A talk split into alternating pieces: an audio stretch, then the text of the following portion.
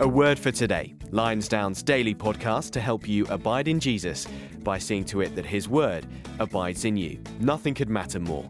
This isn't to replace your personal Bible reading and prayer, but rather encourage and help you in it.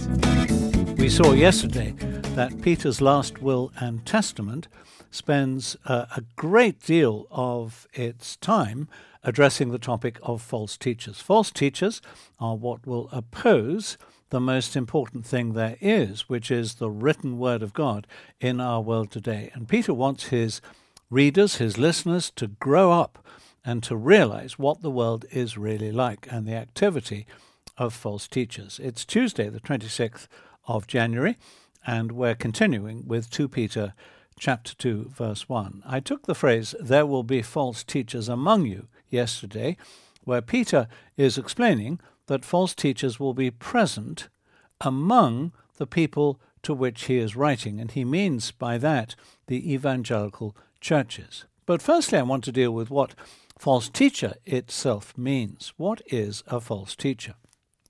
Well, a false teacher is not uh, defining teaching, it's defining a person. The adjective false applies to the teacher not the teaching. So all teachers make mistakes from time to time. That doesn't make them false teachers.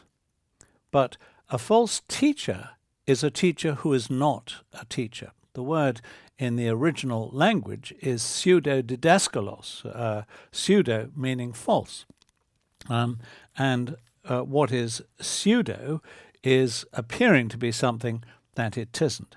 So, what Peter is saying is that these people, in the context, is obviously uh, teaching spiritual teachers, uh, that they are not teachers.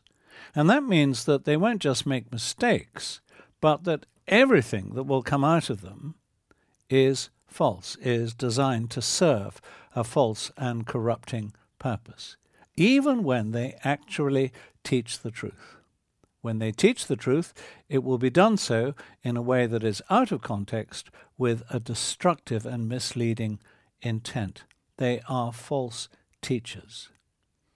Uh, now, this um, subject is the topic of many warnings in the Bible. There is a huge amount of teaching about false teachers in the Bible, though we don't seem to come across it very much in the church, generally speaking.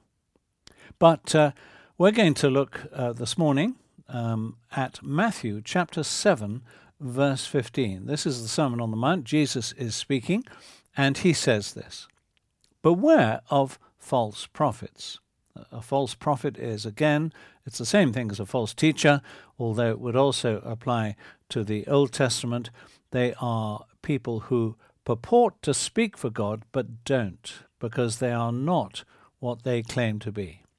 So, to go back to Matthew 7:15, beware of false prophets, says Jesus, who come to you in sheep's clothing, but inwardly are ravenous wolves. I went for years without understanding what this meant. I used to think that they, coming in sheep's clothing meant they dressed up as little sheep, you know, going meh, meh, dressed in uh, clothing that made them look like sheep. But actually, the truth is much more devastating. Who is it who would wear sheep's clothing. If you saw a man in those days striding about in a fleece, what you would be seeing is a shepherd. So Jesus is describing those who uh, purport to be shepherds. They are leaders within the church. They arrogate to themselves spiritual responsibility for teaching. And Jesus says, Beware of those who are false. And then he goes on, but inwardly are ravenous wolves. He says their purpose is opposite to what it appears. They may be dressed in sheep's clothing like shepherds, but their aim is to behave like wolves. They see the flock as something to be predated upon, as something that is there to serve and feed them, and they don't care how deadly their effects are upon the flock. That is of no concern to them whatsoever. They are looking after number one. Now, this um, concern for false teaching, which Jesus gives voice to there, is also expressed by him in Mark chapter 13, verses 5 to 6. Mark 13 is a chapter of apocalyptic prophecy. We find equivalent chapters in both Matthew and Luke, as well as in Mark. And uh, I guess the equivalent in John is the book of Revelation, also written by John, as uh, many of you will know. But in Mark's Gospel, as in the other apocalyptic chapters in the other Gospels, Jesus is asked the question by his disciples what are the signs of the end? What's going to happen at the end? What will signify the end, and when are these things going to come to pass? And Jesus' answer, his first recorded answer in Mark's Gospel, is this See that no one leads you astray. Many will come in my name. Do you see? He ignores the question. He goes straight to the prime warning. To Jesus, it is top of the list that warning against false teachers. And he goes on to say that there will be many of them. He says, doesn't he? Many will come in my name.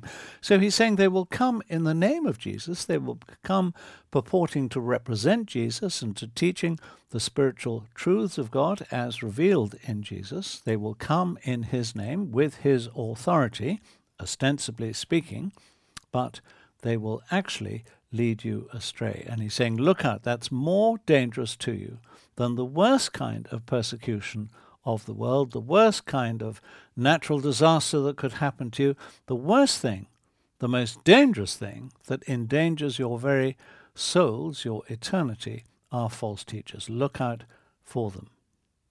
As we come back to that phrase in 2 Peter 2, as uh, Peter echoes the warning of the false teachers, where he says there will be false teachers among you, it's startling to see that he's emphasizing that these false teachers are to be found amongst his readers. You see, he's not saying, now go and look in the far distance at those cathedrals and you can spot all the false teachers herding around there. No, he's saying they are amongst you. Now, this idea was picked up by Paul in Acts 20. Interestingly, Paul's last words to the Ephesian elders uh, at Miletus. And this is what Paul said according to Acts 20, verses 29 to 30. After my departure, fierce wolves will come in among you, not sparing the flock, and from among your own selves will arise men speaking twisted things to draw away the disciples after them. You see, what uh, Paul is saying to those church leaders, those local church leaders at that time, is that what is going to happen is they use the same uh, metaphor that Jesus used. Jesus spoke about ravenous wolves, and Paul there is speaking about fierce wolves.